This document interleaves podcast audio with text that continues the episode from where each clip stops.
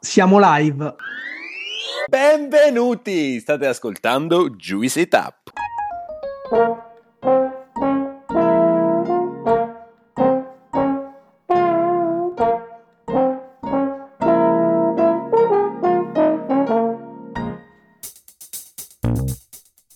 Siamo Gianluca, Alessandro e Claudio, tre amici che si sono conosciuti ai tempi dell'università a Pollenzo. Siamo molto diversi tra noi, ma condividiamo una grande passione per l'enogastronomia, per tutto o quasi tutto ciò che è edibile e potabile. Una di quelle amicizie costruite tra piatti di pasta e bottiglie di vino. Questo spazio si chiama Juicy Tap perché quello che faremo è spremere e tirare fuori tutto quello che c'è di interessante e innovativo nel mondo dell'enogastronomia. Stay Juice, il viaggio è appena iniziato. Ciao a tutti, siamo Gianluca e Ale e con Claudio siamo i fondatori di questo podcast e del progetto Juice, di cui come al solito trovate tutti i dettagli nella descrizione del podcast. Da quando abbiamo iniziato questo viaggio alla scoperta delle innovazioni del settore enogastronomico, inevitabilmente si sono iniziati a formare diversi filoni tra le nostre interviste. Uno di quelli che sicuramente ci sta più a cuore riguarda l'approfondimento delle varie filiere produttive, dall'olio con Giada Calzi all'orto di Barbieri, passando per la pesca con il professor Silvio Greco, abbiamo cercato di spaziare il più possibile. Oggi aggiungiamo un altro tassello e parliamo di una filiera che, come Italia, ci rappresenta moltissimo. Infatti oggi parliamo della filiera della carne e dei salumi. Per farlo abbiamo invitato Arnaldo Santi, responsabile vendite per la storica azienda Fumagalli. Con Arnaldo parleremo di carne, di filiera e di sostenibilità, affrontando anche alcuni dei temi emersi negli ultimi episodi, come il Nutri-Score ed il Made in Italy.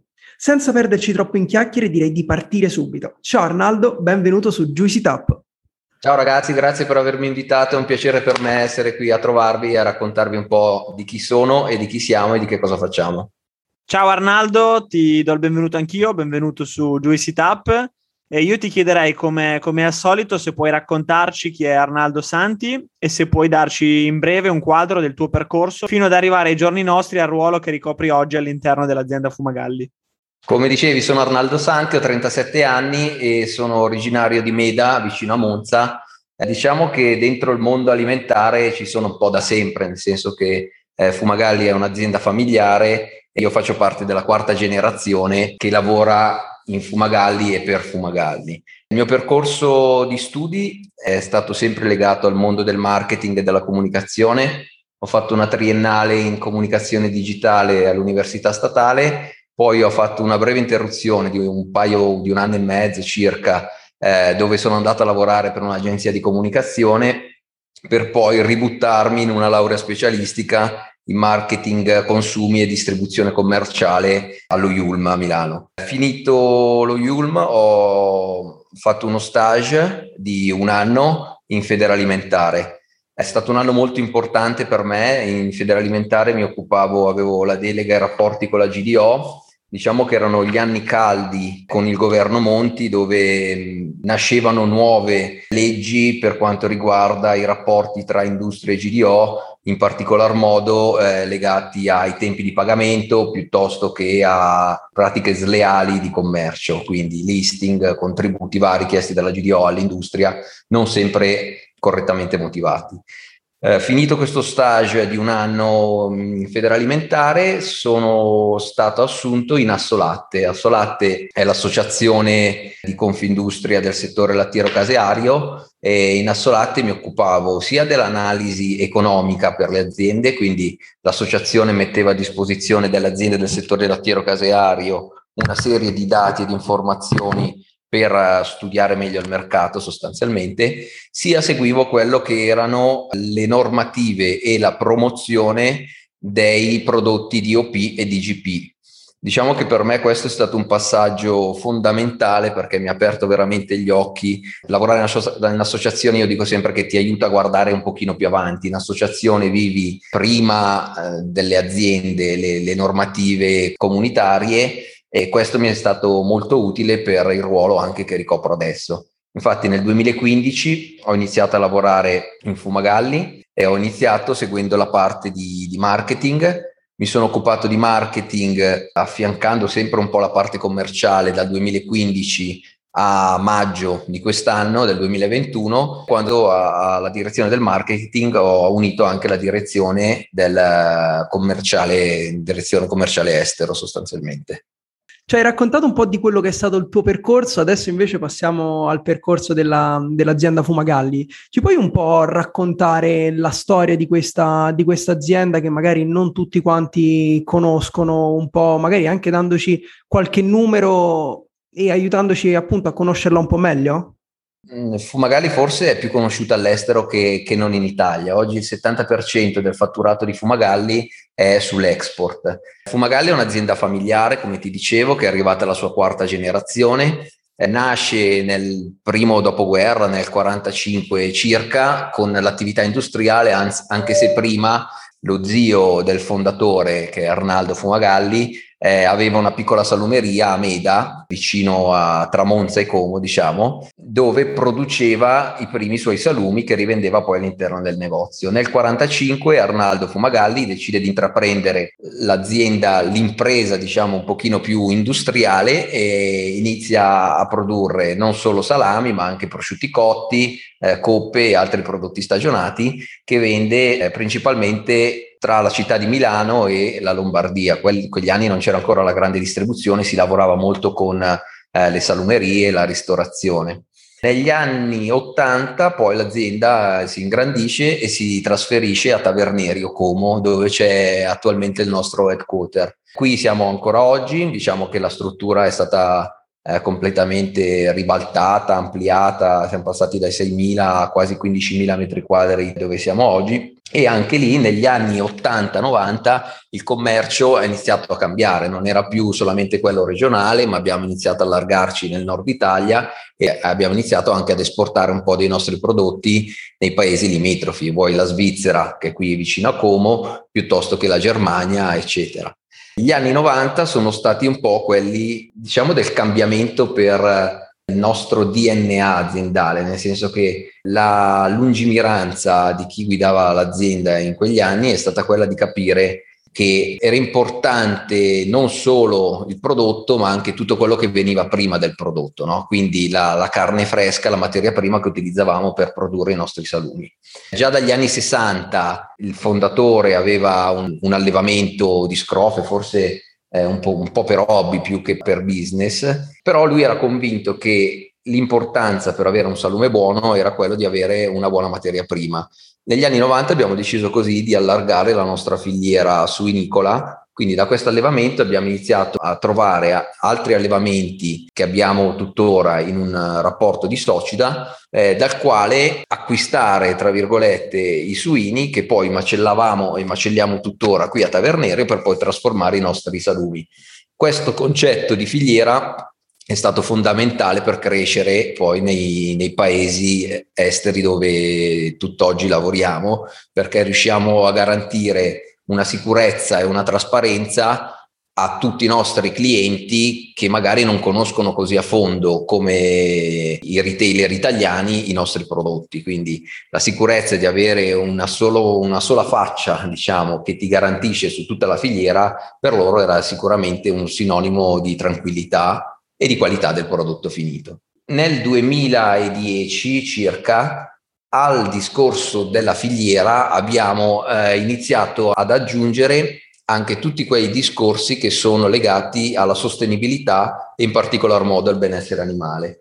Eh, un po' per inseguire delle richieste che ci arrivavano, soprattutto nei paesi del nord Europa ci sono forti sensibilità su queste tematiche e abbiamo deciso quindi di iniziare a capire se queste tematiche effettivamente si potevano applicare alla tipologia di allevamento di suini italiano eh, e così abbiamo intrapreso un percorso con eh, un'associazione animalista che si chiama Compassion in War Farming, che praticamente si occupa di definire delle linee guida per il benessere animale. Abbiamo intrapreso con loro questo percorso nel 2013, mi sembra, e ci hanno riconosciuto il primo premio nel 2015 in corrispondenza di Expo e poi un secondo premio per, nel 2017 per la gestione del benessere animale all'interno dei nostri allevamenti. Questo ci ha portato, come ti dicevo, a crescere molto. Oggi Fumagalli è un'azienda che fattura circa 40 milioni di euro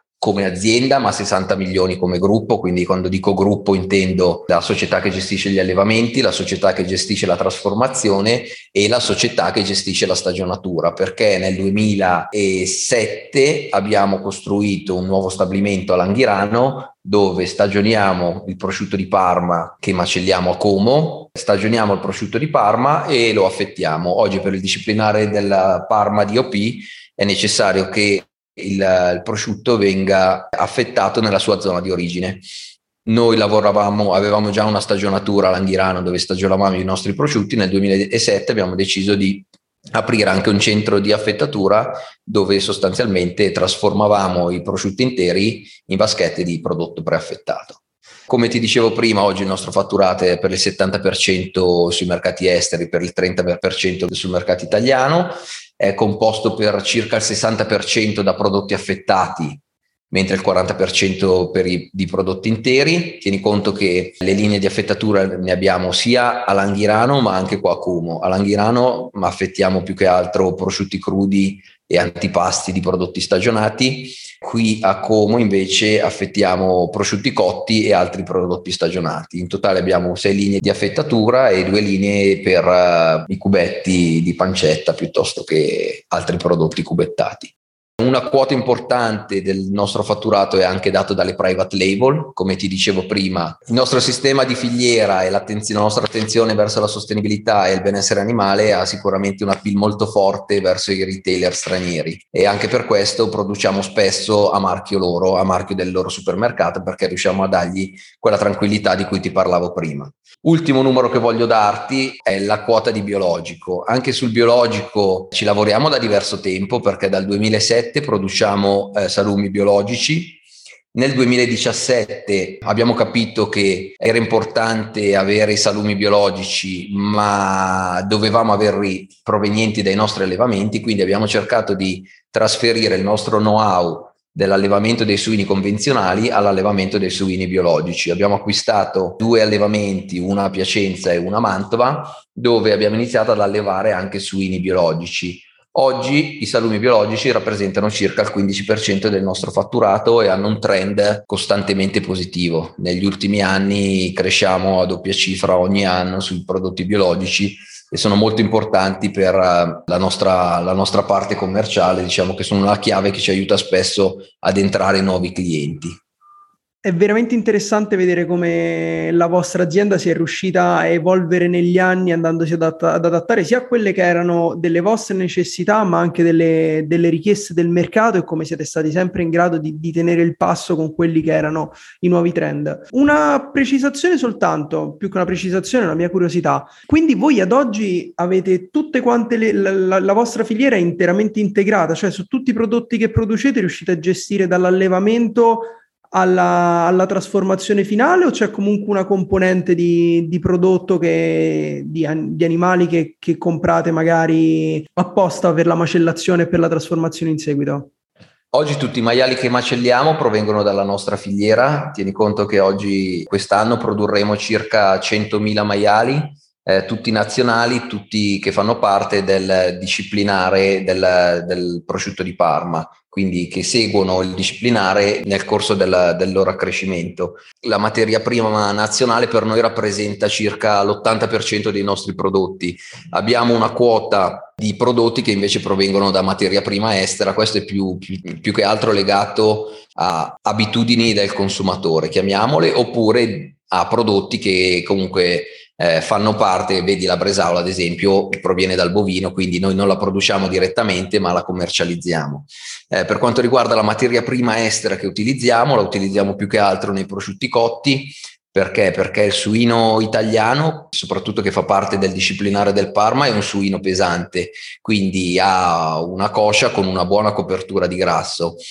Oggi il consumatore moderno cerca un prodotto il meno grasso possibile. I suini italiani vivono per nove mesi e vengono macellati intorno a un peso medio di 170 kg. Animali provenienti dall'estero sono animali più leggeri, quindi hanno una vita più breve e vengono macellati mediamente intorno ai 130, 140, 150 kg. Di conseguenza la, la quantità di grasso su, sulla carne, sulle cosce è inferiore, quindi più adatta a certe tipologie di consumatori.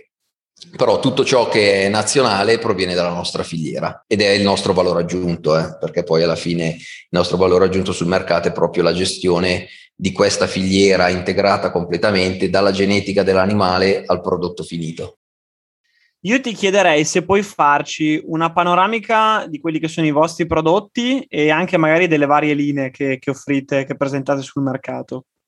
Nostri, la nostra gamma di prodotti copre tutti i prodotti principali della salumeria italiana, quindi dal prosciutto cotto alla mortadella alla coppa, una miriade di salami, perché poi soprattutto i salami hanno molta eh, territorialità, soprattutto in Italia la tipologia di salame varia da regione a regione. Abbiamo una gamma di prosciutti crudi sia Parma che non Parma e tutti questi prodotti li abbiamo sia nella linea convenzionale che nella linea biologica che nella linea del maiale nero, che è una nuova razza che abbiamo recentemente inserito, è una razza autoctona proveniente dalla Lomellina, una zona a sud di Milano, questa razza autoctona che abbiamo recuperato e che adesso stiamo iniziando a trasformare per via della, della qualità della sua materia prima. Per quanto riguarda tutti i prodotti interi, li convertiamo poi in linee di affettato Oggi come linea di affettato abbiamo sostanzialmente la Fumagalli Selection, che è la nostra linea diciamo, base, tra virgolette, è una linea dove c'è buona, un buon rapporto tra la qualità e il prezzo, il packaging è in plastica e all'interno di, di questa linea di prodotti utilizziamo sia prodotti provenienti dalla nostra filiera che prodotti invece anche commercializzati proprio per avere una gamma completa. Le linee invece che ci caratterizzano di più sono sicuramente quelle con un eh, valore aggiunto legato alla sostenibilità. Vedi la linea EcoPack, la linea EcoPack è una linea sempre convenzionale dove però tutti i prodotti utilizzati all'interno provengono dalla nostra filiera con livelli di benessere animali superiori a quelli della normativa e il packaging è un, pe- è un, packaging fatto per più del 75% in carta. Questo packaging ha un vassoio che è riciclabile nella carta, certificato ATCECA per il riciclo del, del pack nella carta e un film superiore che invece è fatto in plastica sostanzialmente perché il consumatore vuole vedere il prodotto, quindi è un, pack, un, film trasparente dove il consumatore può vedere il prodotto. Questo è un packaging eh, che noi definiamo eh, sostenibile. Stiamo lavorando su altri materiali ancora più sostenibili, ma la, ricerca non è, non è semplice. Diciamo che la cosa più importante oggi per noi è conservare il nostro prodotto e la sicurezza alimentare, eh, quindi diciamo che la sostenibilità sì, ma non a, a dispetto della sicurezza alimentare. Sempre questo packaging lo utilizziamo anche nella linea biologica, quindi la linea biologica anche qui copre tutti i prodotti della salumeria italiana, la linea si chiama Organic Bio, è realizzata anche questa con un packaging eh, fatto per più del 75% in carta e riciclabile. Per il mercato italiano stiamo lanciando anche, anzi abbiamo lanciato oramai un anno fa, una linea biologica ma con il pack in plastica. Perché? Perché sul mercato italiano soprattutto c'è un po' la moda o la voglia del consumatore di vedere una busta più possibile trasparente, dove il prodotto si vede sempre di più e il prodotto, dove il prodotto è disposto manualmente, diciamo come se fosse fatto a, al banco gastronomia del supermercato. E per questo abbiamo deciso di lanciare anche la, la linea biologica anche in questa confezione in plastica. L'ultima linea, come ti accennavo prima, è quella del maiale nero della Lomellina. Anche qui, oltre ai prodotti interi, abbiamo anche una linea di affettati che ci sta dando delle buone soddisfazioni. Il valore aggiunto di questa linea, come ti dicevo, è la qualità della carne. È una carne molto marezzata e questo rende veramente appetitosi tutti quei prodotti che hanno una componente di grasso, vedi lardo, vedi guanciale, vedi coppa, e la qualità del grasso di questa razza rende veramente questi prodotti unici. Io ora parlerei di eh, segmentazione e di canalizzazione. Eh, ci puoi raccontare dove vengono distribuiti i vostri prodotti e nello specifico in quali canali e in quali mercati vendete? Sì, come ti dicevo prima, il 70%, il 70% delle vendite avviene all'estero e il 30% avviene eh, in Italia. Diciamo che il canale predominante è sempre quello del retail, perché è il canale che ci permette di comunicare e ad arrivare di più a far capire il nostro valore aggiunto al consumatore finale. Perché nel retail, nel momento in cui tu metti una, una busta scaffale con la giusta comunicazione fai capire al consumatore tutto quello che hai in più rispetto al tuo competitor, cosa che forse si va un po' a perdere al banco taglio, quindi dove il prodotto è venduto intero, esposto sullo scalino, ma senza la possibilità di comunicare più di tanto al consumatore. Tuttavia, del 30% del fatturato che facciamo in Italia, il 20% circa lo facciamo con la grande distribuzione più che altro nel nord Italia, mentre un 10% lo facciamo invece ancora con il normal trade, dove comunque abbiamo una clientela fidelizzata e dove il, il, banconiere è disposto ancora a raccontare quello che è il nostro prodotto e a fare innamorare il consumatore finale dei nostri prodotti. Per quanto riguarda invece la quota export, anche qui siamo più dell'80% del fatturato lo facciamo sempre con il retailer eh, un 20% invece lo facciamo nel, nel food service. Un canale che sta prendendo abbastanza piede e in cui crediamo particolarmente è anche quello dei marketplace o comunque delle vendite online. Oggi collaboriamo con degli importanti marketplace sia in Italia che in Europa eh, anche questo penso che a livello strategico sia un ottimo canale perché i marketplace riescono ad andare a comunicare tramite newsletter, tramite social, delle informazioni legate al nostro prodotto molto preciso e riescono a targetizzare perfettamente chi riceve il messaggio sostanzialmente. Quindi consumatore che acquista carne dal sito e-commerce gli manda una newsletter legata al benessere animale di Fumagalli. Questi consumatori sono molto attenti alle informazioni e a tutto ciò che sta dietro il prodotto, quindi è un canale che ancora rappresenta poco per il nostro fatturato, ma che sono sicuro ci darà delle buone soddisfazioni. Arnaldo, hai appena parlato di benessere animale, ma è dall'inizio dell'intervista che c'è questo tema della sostenibilità che, che è presente e mi è sembrato di percepire che sia comunque quantomeno uno dei pilastri principali della, della, vostra azienda. E proprio per questo motivo ci piacerebbe approfondire un po' di più questo tema.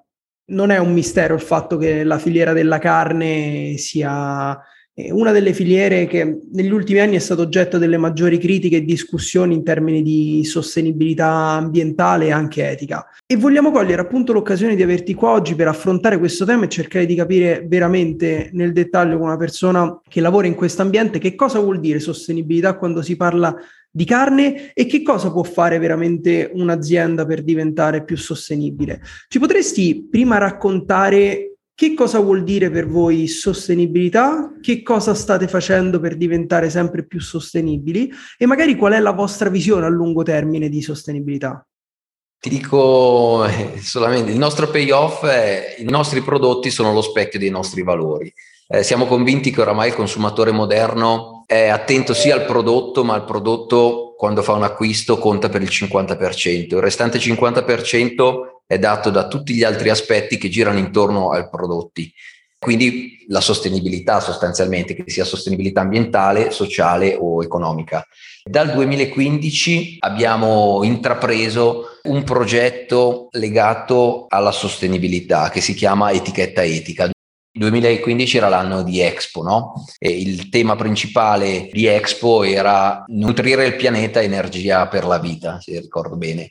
Proprio nel 2015 che ci siamo fermati a fare un attimo una riflessione su come ci comportavamo noi nel rispetto del pianeta e su che cosa facevamo per essere sempre più attenti al pianeta. E quindi ci siamo impegnati, ci siamo sforzati un po' a, a, fare un esame di coscienza. Effettivamente ci siamo resi conto che tante cose che facevamo per il nostro pianeta forse non le raccontavamo così bene. La prima su tutte è quella, come dicevi, del benessere animale. Il benessere animale è un, diciamo, uno dei valori principali della nostra azienda che cerchiamo di portare avanti e di implementare di anno in anno perché è una cosa su cui veramente crediamo e ci ha dato anche delle importanti soddisfazioni. Mm, nel 2017, vabbè, ti ho citato prima i premi di Compassion, nel 2017 la Commissione europea è venuta nei nostri allevamenti per fare un video formativo verso tutti gli allevatori europei per far vedere che comunque si può allevare a livello industriale però stando attenti al benessere dei, degli animali. Ed effettivamente è, è, quello che facciamo, nel senso che la nostra produzione è una produzione industriale perché non siamo la fattoria, ma abbiamo un numero abbastanza esiguo di, di animali, però lo, cerchiamo di farlo tutto con una particolare attenzione al benessere animale. Oltre al discorso del benessere animale, della filiera, ci sono le attenzioni che ti dicevo prima sul packaging. Anche qui ogni anno cerchiamo di innovarci e di ricercare sempre più quelli che sono i materiali che possono essere il più possibile sostenibili per andare a sostituire la plastica che oggi è un po' demonizzata in tutto il mondo. Portiamo avanti dei progetti anche sociali, quindi con le scuole, con stage, aiutiamo delle associazioni del territorio. Abbiamo un impianto di cogenerazione, quindi acquistiamo gas che convertiamo in energia elettrica e da questa conversione riusciamo a recuperare il calore che poi utilizziamo all'interno dei nostri impianti. Eh, questo comunque ci fa avere un'importante riduzione delle emissioni. Ci sono tante piccole, piccole ma importanti cose che facciamo e che rendicontiamo all'interno del nostro bilancio di sostenibilità. Diciamo che dal 2013 redigiamo un bilancio di sostenibilità che per le aziende delle nostre dimensioni non è obbligatorio avere un bilancio di sostenibilità, noi lo riteniamo un modo importante per essere il più possibile trasparenti verso tutti i nostri stakeholder, ma anche per fissare degli obiettivi che di anno in anno ci impegniamo a, a, a vedere se abbiamo raggiunto oppure no in ambito di sostenibilità. Un'altra curiosità, spesso quando si parla di sostenibilità all'interno di, di una filiera della carne, uno degli argomenti che si tiene a sottolineare è il rapporto tra bestiame e terreno e naturalmente quando si parla di produzione industriale questo forse diventa la complessità maggiore da gestire. Voi in questo senso negli anni siete riusciti a, a fare qualcosa, qual, qualche scelta e qualche decisione che avete preso in questa, in questa direzione? Sì, diciamo che vabbè, ovviamente il rapporto tra numero di animali e terreno è regolamentato dalla normativa, quindi assolutamente t- tutti i nostri allevamenti sono a norma sotto questi punti di vista. In particolar modo però nella nostra scrofaia principale che si trova a Nerviano, il nostro sito produttivo più grande che è di nostra proprietà, quindi non in socida, eh, abbiamo installato un separatore che ci permette praticamente di separare i liquami provenienti del, dagli animali in maniera tale che la parte solida viene utilizzata per concimare i campi, mentre la parte liquida viene trattata tramite un processo dove viene utilizzato dell'azoto e può essere buttata direttamente nella rete fognaria. Quindi questa è una delle attività che abbiamo portato avanti a livello di sostenibilità negli allevamenti. Prima di chiudere il paragrafo sostenibilità, ti volevo fare, diciamo, un'ultima provocazione, tra virgolette. A me è un caso che fa sempre riflettere, anche se non, lungi da me paragonare il, il fumo con, con, la carne, è quello che ha fatto Philip Morris negli ultimi anni, cioè immaginarsi proprio come azienda un futuro lontano dal suo business principale, quello del fumo, e l'ha fatto attraverso l'ICOS, quindi un prodotto che poteva sostituire il fumo, ma che al suo interno eliminava diciamo tutte quante eh, gli aspetti negativi e criticizzati del fumo.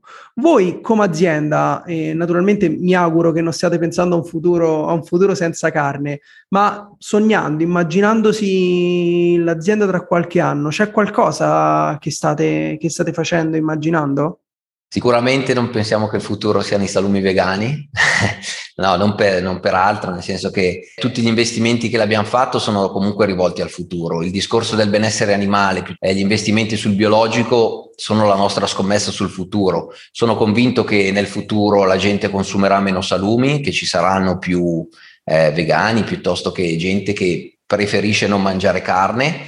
Eh, sono sicuro che però chi la mangerà chiederà dei prodotti che siano di una qualità più alta, dove la qualità è proprio la provenienza degli animali. Compassion in War Farming, quell'associazione animalista di cui ti parlavo, dice non possiamo evitare che nel mondo nessuno mangia più carne, vogliamo solamente assicurarci che la carne che viene consumata provenga da, da allevamenti etici, no? dove gli, gli animali stanno bene durante il loro periodo di vita. Io penso quindi che il futuro sia legato a, a, quello che siamo noi, quindi al benessere animale e al mondo del biologico, dove l'attenzione a monte della filiera eh, diventerà un requisito minimo per poter entrare in certi mercati. Direi che abbiamo chiuso il discorso legato alla sostenibilità e io ora farei un passo indietro, visto che ci hai detto che esportate indicativamente un 70% della vostra produzione e di conseguenza siete una realtà estremamente internazionalizzata e quindi dovete relazionarvi con svariati paesi e trend di mercato. Eh, io parlerei di una tematica che abbiamo trattato eh, negli ultimi podcast, ovvero del Nutri-Score, che è questo sistema di etichettatura a lettere a colori che è molto discusso a livello di Unione Europea e in Italia. Io ti chiederei eh, che idea hai in merito, visto che comunque producete prodotti alimentari come i salumi che potrebbero avere una classificazione negativa considerando le quantità di sale e di grassi saturi. Ti chiederei soprattutto se pensi che questo sistema impatterebbe negativamente sui consumatori.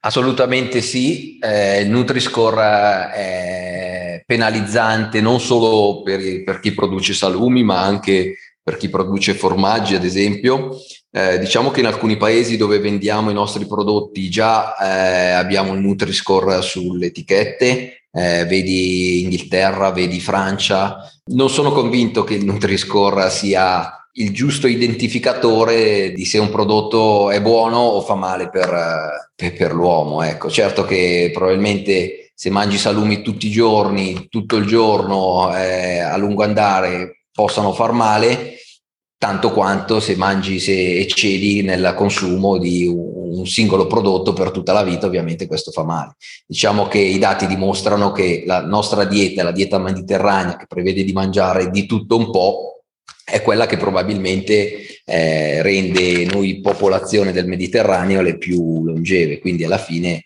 eh, non sono convinto che il Nutri-Score sia un giusto strumento seppur lo utilizziamo e non saprei dirti se non lo utilizzassimo se le vendite aumenterebbero. Ecco. Eh, sicuramente il consumatore viene influenzato da queste tipologie di strumenti. Sì, diciamo che non abbiamo dati certi, è importante educare il consumatore, però credo che da un punto di vista dell'industria, del, del, del produttore, c'è un grande scetticismo sul fatto che questo sistema possa effettivamente educare in modo positivo e corretto il consumatore, cioè che non si rischi di compromettere determinate c- categorie perché è molto complesso che un sistema a colori, a lettere, possa essere compreso dal consumatore finale come devo andare a regolare la mia dieta, ma piuttosto che venga colto come non devo comprare quel prodotto. Ecco, questo secondo me è il grande punto di domanda che è emerso anche nei nostri ultimi episodi. Condivido appieno quanto dici.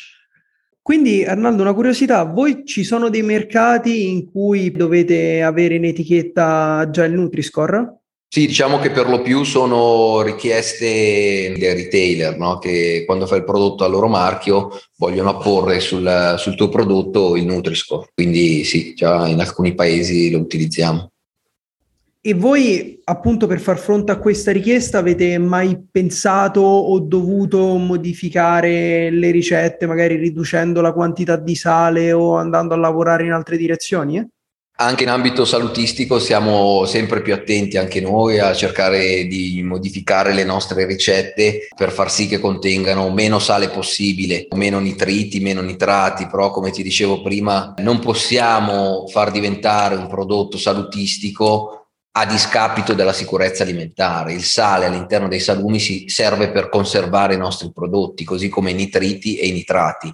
Bisogna utilizzarli in maniera consapevole, però non si può non utilizzarli perché questo potrebbe provocare delle problematiche sanitarie che sono eh, più grandi del problema del troppo sale. Ecco, quindi ci abbiamo pensato, ci abbiamo provato, però il sale, così come gli altri conservanti, sono indispensabili per i nostri prodotti, quindi non possiamo farne a meno sostanzialmente. e non possiamo neanche eh, snaturare quelli che sono i prodotti della nostra tradizione italiana, se no non, non avrebbe senso. Ecco. Arnaldo, ti chiedo una cosa, che è una domanda che ti farebbe Claudio, che è il nostro collega che non è qui presente. Avete per caso visto un calo di vendite nei canali o nei mercati in cui i vostri clienti vi hanno richiesto eh, l'inserimento del Nutri-Score? Fare un confronto, un paragone effettivamente è difficile, nel senso che sui prodotti eh, normalmente l'iter è questo, entriamo nel retailer con prodotto a nostro marchio, facciamo dei test di vendita, eh, con la catena analizziamo le vendite, le rotazioni, nel momento in cui i prodotti hanno una certa rotazione vengono trasformati a marchio del distributore e quando il prodotto viene trasformato a marchio del distributore ci sono dei distributori che vogliono spontaneamente utilizzare il Nutri-Score su, sui propri prodotti dirti che abbiamo visto dei cali delle vendite per il Nutri-Score oggi non potrei darti una risposta, nel senso che eh, essendo un nuovo prodotto, perché nel momento in cui cambi l'immagine del tuo prodotto e lo proponi sotto una nuova veste, soprattutto se a marchio del supermercato, i volumi cambiano in ogni caso e, e di solito aumentano, quindi dirti se sono aumentati di meno perché c'era anche il Nutri-Score, non saprei dirtelo. Certo, insomma, il leitmotiv un po' di queste interviste è sempre stato quello dell'investire in qualità e di andare in una, de- in una direzione in cui magari mangiarne di meno, ma mangiarne meglio. E questo è sempre stato, diciamo, la, la grande forza, il motto sia della dieta mediterranea, ma proprio del, del, mangiare italiano.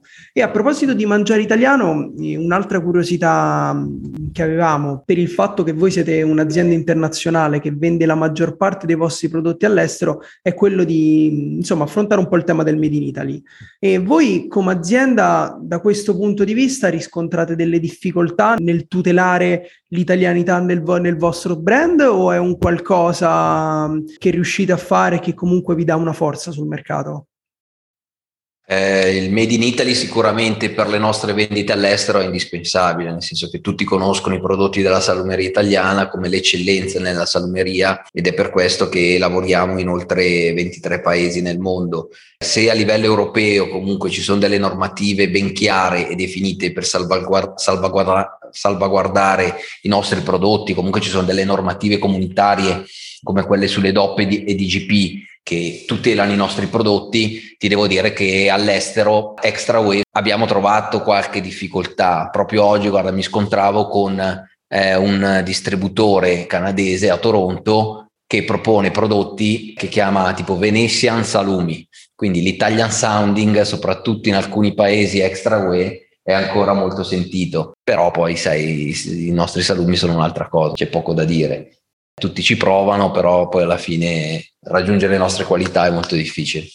Io a questo punto siamo quasi arrivati alla fine dell'intervista, lo chiediamo sempre quando abbiamo qua delle aziende di piccola, media, grande dimensione, sempre bello parlare di presente, di passato, ma anche di futuro. Quindi puoi raccontarci, eh, se li avete, se li puoi raccontare, quali sono i vostri progetti e dove vedete l'azienda fra 5-10 anni?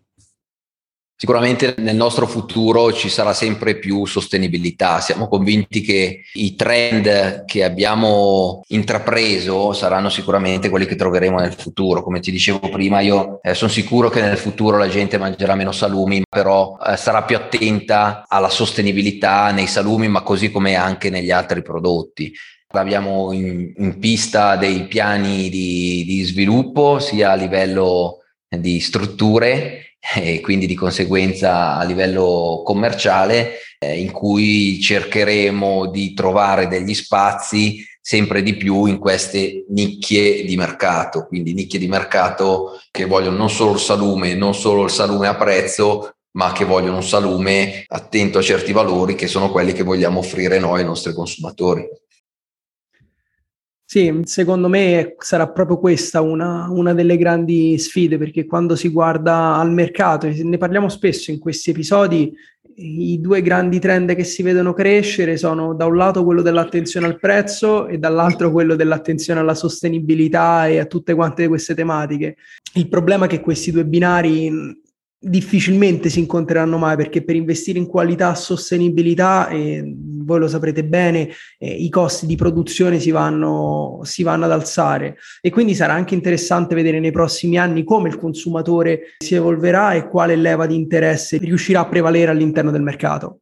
La nostra scelta strategica anni fa è stata quella di non voler diventare la super multinazionale da miliardi di euro che produce decine di migliaia di tonnellate di prodotto, ma piuttosto essere un'azienda che è in grado di cavalcare alcune nicchie di mercato e cavalcare quelle nicchie che vengono principalmente dall'innovazione in allevamento. Diciamo che il nostro valore aggiunto è quello del controllo completo della filiera e all'interno della filiera l'anello dell'allevamento è quello che ci contraddistingue di più, è quello che ci permette di differenziarci dai nostri competitor. Questo è il trend che vogliamo, che vogliamo cavalcare, quindi non ci interessa diventare delle super mega aziende, ci interessa di essere un'azienda che fa un prodotto fatto bene con dietro dei valori importanti che siano il benessere animale piuttosto che la sostenibilità.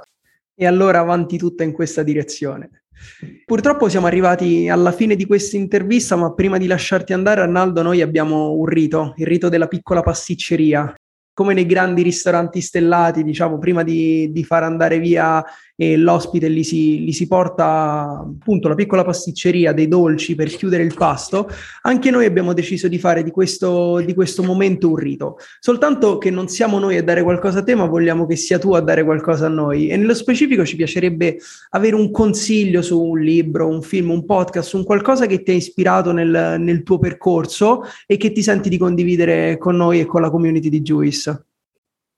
Personalmente quello che, che, mi dà tanto stimolo è avere a che fare con, con i giovani e con uh, nuove generazioni che rispetto a certi temi, soprattutto quelli della sostenibilità, sono avanti anni luce rispetto a me che non sono vecchissimo, 37 anni, ma hanno proprio un altro modo di vedere. Quindi sì, mi piace leggere, mi piace, ascolto Montemagno, ascolto quei podcast eh, marchettari di politica economica, eccetera, però a me quello che mi, mi, mi dà tanto e che mi fa crescere veramente è anche il motivo per cui oggi sono qui, è ascoltare, ascoltare gli altri, ascoltare i giovani e cercare di vedere la vita, non solo vita sociale ma anche vita economica, sotto gli occhi di qualcuno più fresco di noi, diciamo, meno contaminato rispetto alla mia generazione. Quindi podcast libri assolutamente importanti, però la vita reale e le esperienze di giovani personalmente mi danno sempre tanto ed è per questo anche che cerchiamo di attorniarci sempre di più di giovani collaboratori che vanno 200 all'ora rispetto a noi che cerchiamo di stargli dietro. Ecco. Arnaldo, noi ti ringraziamo, abbiamo fatto un bellissimo viaggio nella vostra realtà, ma direi in generale nel mondo dei, dei salumi, che sicuramente è un mondo che avrà tante tante sfide sia positive che difficili nei prossimi anni, visto anche i trend di mercato. Rappresentate sicuramente però un'eccellenza del, del Made in Italy assoluta. Quindi in bocca al lupo e magari ci rivediamo qua fra qualche anno per un aggiornamento. Noi ti ringraziamo e a presto, speriamo di incontrarci presto anche dal vivo. Ciao. Grazie mille, quando volete sapete dove trovarmi, vengo e torno più che volentieri. Ciao, ciao, ciao, ciao, ciao. Hai ascoltato Juicy Tap. Per altri contenuti di Juice ci trovi su Instagram e sul nostro sito thisisjuice.net.